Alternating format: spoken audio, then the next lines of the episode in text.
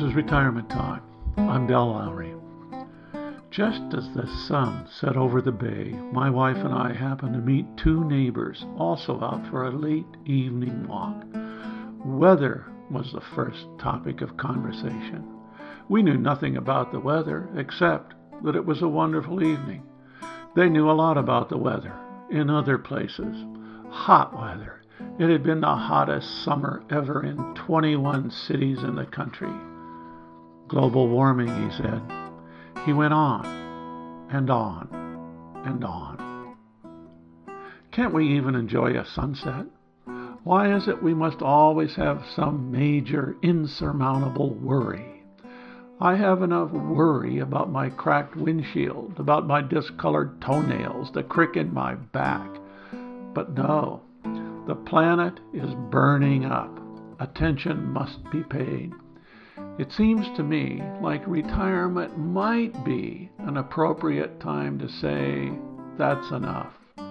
I'm going to let someone else worry about that one. I want to enjoy my last few years, or perhaps just days.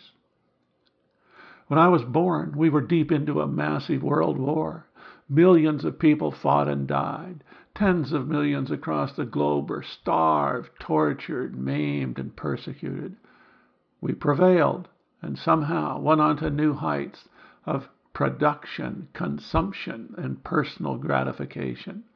And all of this just after weathering, excuse the word, just after weathering the Depression, jobs disappearing, land blowing away, families uprooted, food lines, winters with no heat, and the banks with no money. It was a worry to everyone.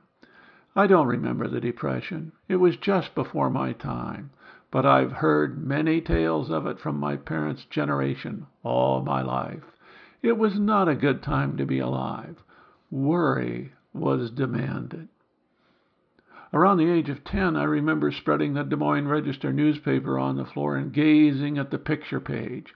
Black and white photos from the Korean front. The Chinese communists were threatening to jump into the war.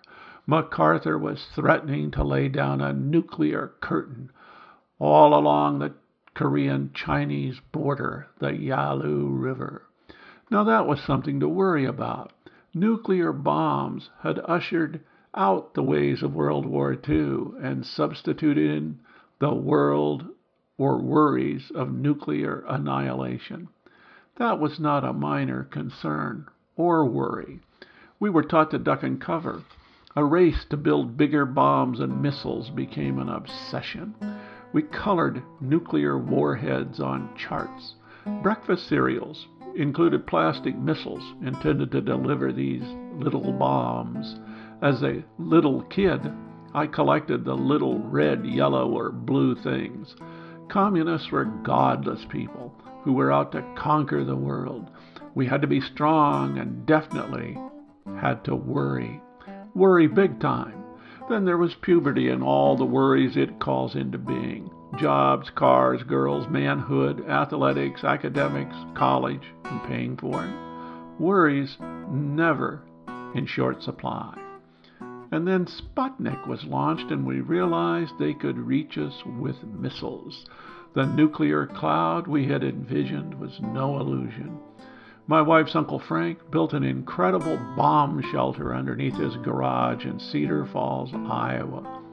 Food, water, and weapons were stockpiled. In most people's minds, the federal budget could not grant enough money to the arms race. We needed more bombs for massive retaliation. This worry was followed by the Cuban Missile Crisis. The communists were placing missiles capable of laying down nuclear bombs all along the East Coast. In Cuba, just 90 miles from Florida. The naval bases on the East Coast emptied out as I drove into Washington, D.C. for the first time. Worry was very justified, big time. Looking back at this threat, it seems to have been even worse than we imagined at the time. But we avoided catastrophe. The communist threat then transferred to Vietnam. We not only had to protect our shores, but we had to protect all shores. The domino effect was a seemingly real threat, no matter the location. We worried enough to sacrifice tens of thousands of our young men in a war. Eventually the war ended, but the world didn't, and neither did our worries. I wanted to think about passing college classes, getting a job, getting married, having children, paying the rent, but at the same time there were bigger fish to fry. In the last half of the 1960s, Rachel Carson published Silent Spring and Garrett Hardin, Tragedy of the Commons. In 1969, I started teaching a class focusing on those two books. We didn't know what to entitle the class. We finally settled on a seemingly new word to use environment. The first question everybody asked us about was, What is that all about? The following year, the first Earth Day celebration took place. The air, water, animals, plants, our entire Earth was threatened by poisons, exploitation, and calloused indifference as to how we make money. We really had something to worry about now, and it was all tied up with the exploding population bomb. It seemed like we didn't have a chance at survival. The earth was awash with people. We would soon all starve and or kill one another in a basic struggle for survival. This worry has now evolved into the danger of global warming. Environmental crisis has been with us for a long time. It seems like most of civilization is just waking from a 40 year nap. Now our worry has plenty of company.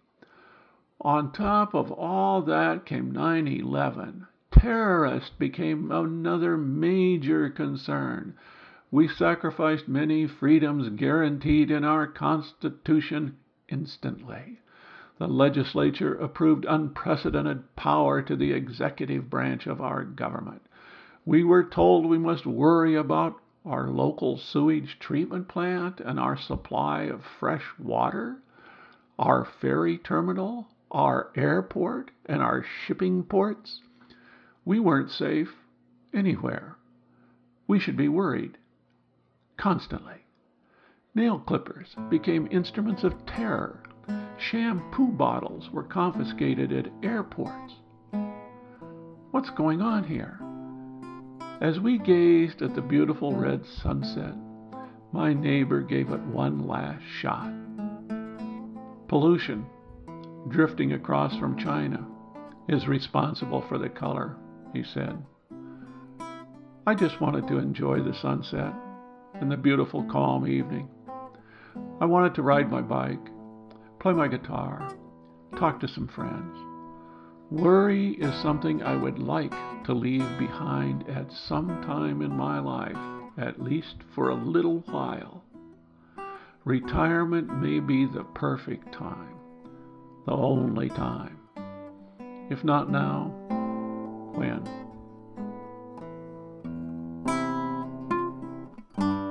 This is Retirement Talk.